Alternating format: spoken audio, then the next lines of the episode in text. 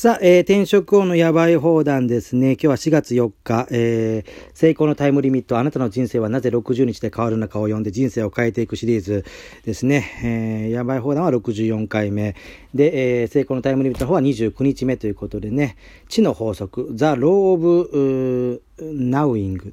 ていいんですかね。はい。えー、心理学では知覚認識を3段階に分けています。1、情報を集める。知性。2、直感。3、インスピレーション、確信。あなたが恐れや罪悪感という幻想を経験したり、自分自身が急に道から外れるような印象を持つときには、ベースに不安定な感情があります。ですから、感情的な時には確信が持てません。過去や未来の悪夢や幻想の中に生きているため、今ここで愛を感じることができないのです。しかし、あなたがインスピレーションにあふれた愛と感謝の状態にいるときには、確信を持って今ここに存在することができます。突然あなたにひらめきが訪れ、インスピレーションが驚くほどあなたの確信を高めるのです。あなたがある特定の異性を心から愛しているかどうかを尋ねられたと想像してみてください。確信が持てない時のあなたは自分の気持ちに正直に心情をこのように答えるかもしれません。そうね、普段は彼に惹かれているの。でも彼と一緒にいたくなくなることもあるのよ。彼なしで生きていくことは望まないけど、彼と必ずずっと一緒に生きていかなきゃいけないということも、でもないの。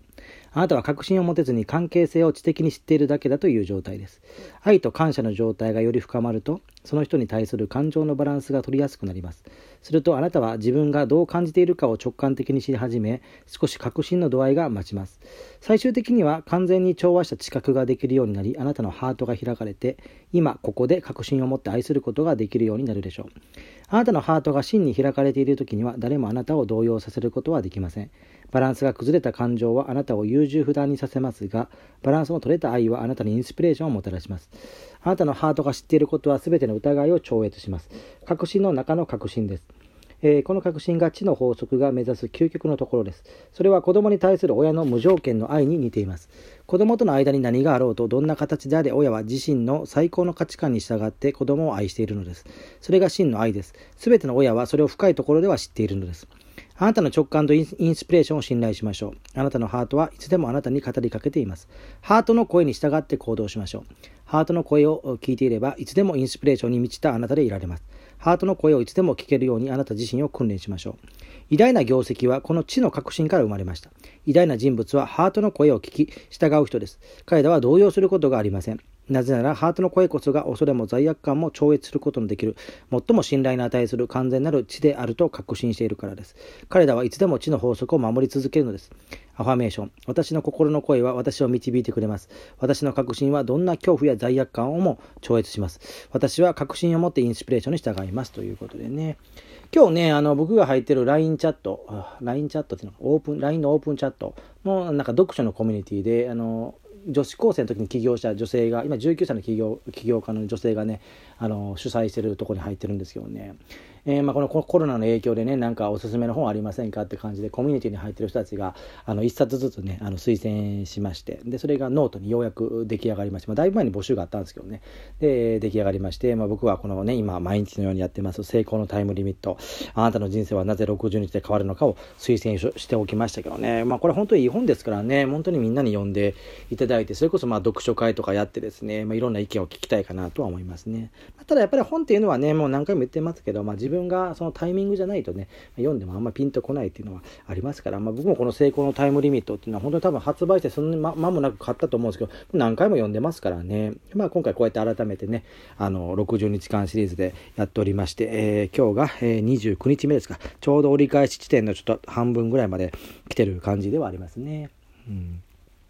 で、まあね、えー、まあいろいろ動きがあるわけなんですけれども、えー、とりあえずまず今日ね、朝、えー、3回目のまさみの部屋をやりましたよ。はい。で、まあ、1回目の前翔さんの回がもう間もなく400回超えるのかな。で、2回目の、あの、チャイルドケアさんの回も、まあ、順調にもう250回を超えてまして、でまあ、今日が3回目ということで、まあ、本来はね、今日はね、その、ジーコさんっていうね、中村さんっていう西野昭弘エンタメ研究所のメンバーの方が、まあ、出る予定だったんですけれども、まあ、前翔さんの方もね、チャンネル登録が200人いきましたんで、まあ、200人いったら、まあ、やろうか、もう一回やろうかって話をしてたんですけど、まあ、まだね、前回から6日しか経っていないのにね、早くももう200人いっちゃいましたんでね、あのーえー、やると、前島さんもやると、決めてですね、で、まあ、あのいつがいいですかって言ったら、今日がいいってことだったんで、まあ、どうせだったらこれ3回目っていうことでね、まあ、毎回毎回ゲストを変えていくっていうのも、まあ、面白い試みではあるんですけれども、まあ、どうせだったらちょっとね、あのコラボをやりましょうということで、まあ、今回はね最終的にはあの僕と前翔さんとジーコさんっていうねこの3人で、まあ、コラボをやるという形で、まあ、これはまた3回目にしてまた新しい企画になったのかなというのはありますね。うん。まあ、最終的にねなんかその8人コラボっていうのもねちょっとあのやってみても面白いかなとは思うんですけどね。うんで、まあ、やっぱどうしてもこのコロナ、コロナっていうことなんでね、あの、今本当 Zoom がすごく流行ってて、まあ、昨日も Zoom 飲み会っていうのをね、やってたんですね。まあ、僕は聞く専門だったんですけどね、うん、本当に夕方の、夕方ですか夜の7時ぐらいから、まあ、夜の11時半ぐらいまで、4時間半ぐらいね、あの、 Zoom 飲み会っていうのをやってましてね、やっぱりメンバーが素晴らしいメンバーでね、まあ、僕は誰から話が来たかっていうと、その、この、えー、ラジオトークでも言ったかも分かりませんけど、中小企業診断士の牧野谷先生という方がいらっしゃいまして、この方今年のホリエモンチャンネルでね、あの、ホリエモンチャンネルじゃない、ホリエモン万博であの500万の密着のやつでね、応募して落選した方なんですけどね。えーまあ、最近はなんかフェイスブックでなんか2500万の融資を受けることにしましたとか言ってね。まあ余裕はあるんですけど、そのなんかその今こういう時代だからなんかいろんな制度があるんで、まず自分があのやってみるってことでね、やってみて。もう本当にね、なんか、まあ、僕と同い年でね、えー、頑張ってはる人なんですけどね。あのなんかいろんなことをね自分でやられる方で、まあ、すごく人脈も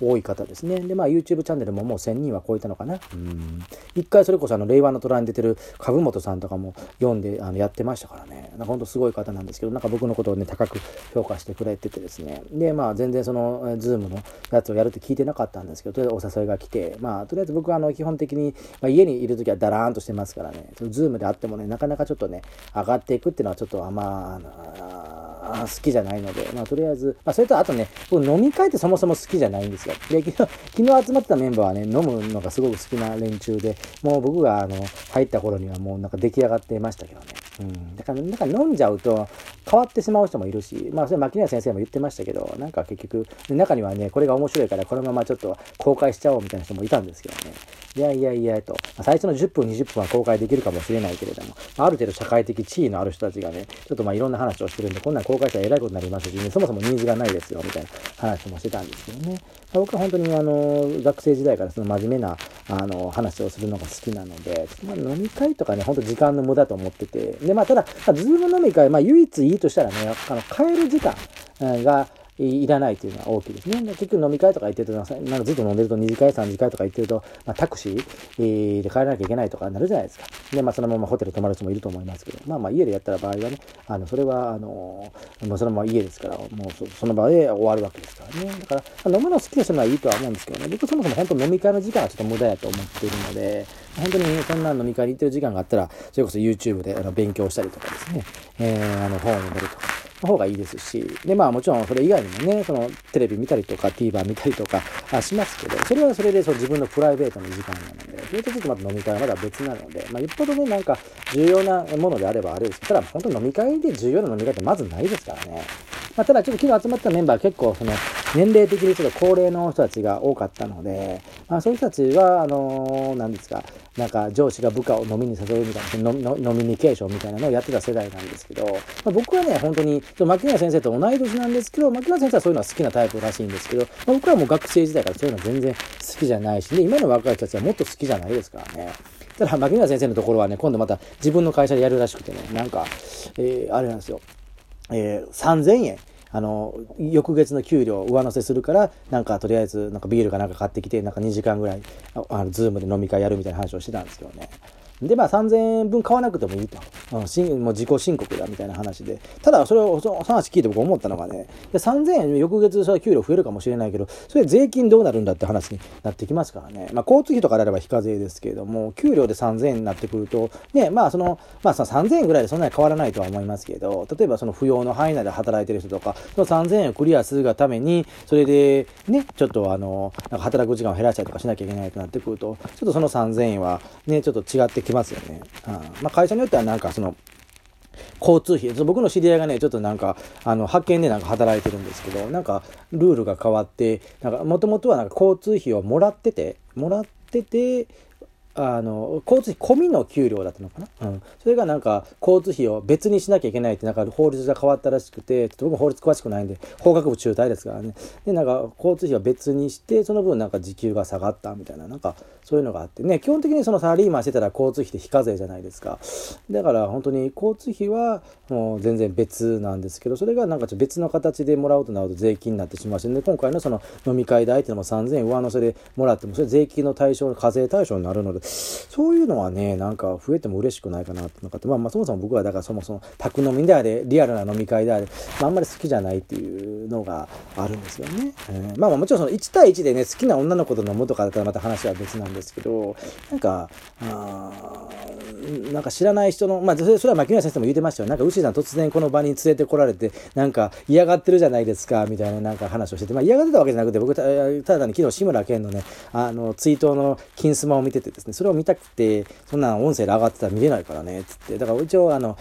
左耳と右耳を使って、右耳でズームのやつを聞いて、左、左耳でね、あの、テレビを聞いてたんですけどね。で、まあ実際その場にいた、その、ということ毎日新聞の記者の方がいらっしゃいまして、まあその方とは本当にお近づきになりたかったので、まあまあその後、まあ Facebook で、まあ、あの友達になったんでね、本当にまあ良かったかなと思いますけど、まあできればその人と会うときはね、やっぱ飲み会の場じゃなくて、その昼の、昼にね、ちょっと会いたいかなっていうのがありましてですね。で、まあ早速その友達になったことによっての彼がずっと書いてる Facebook の記事が見れるようになって、で、えー、そこで、あの、あれですね、なんか、僕も電子書籍出してるサイトでパブーっていうのがあったんですけど、それをなんか買収した、パパブーが身売りした会社のなんか社長さんの記事をその、えー、毎日新聞の記者の方が書いてらっしゃって、で、その記事を読ませていただいて、ああ、パブー良くなったなと思ったんで、まあ、Kindle も大事なんですけど、ちょっとパブーの方で、ちょっとなんかやっていけたら面白いかなという、ちょっとインスピレーションが湧いたという、えー、ところでございます。はい。ちょっと雑談多くなりましたけど、また、え明日、お会いしましょう。まあ僕はとりあえず飲み会はあんま好きじゃないと。オンラインでもオフラインでもということだけ伝えたかったということですね。またお会いしましょう。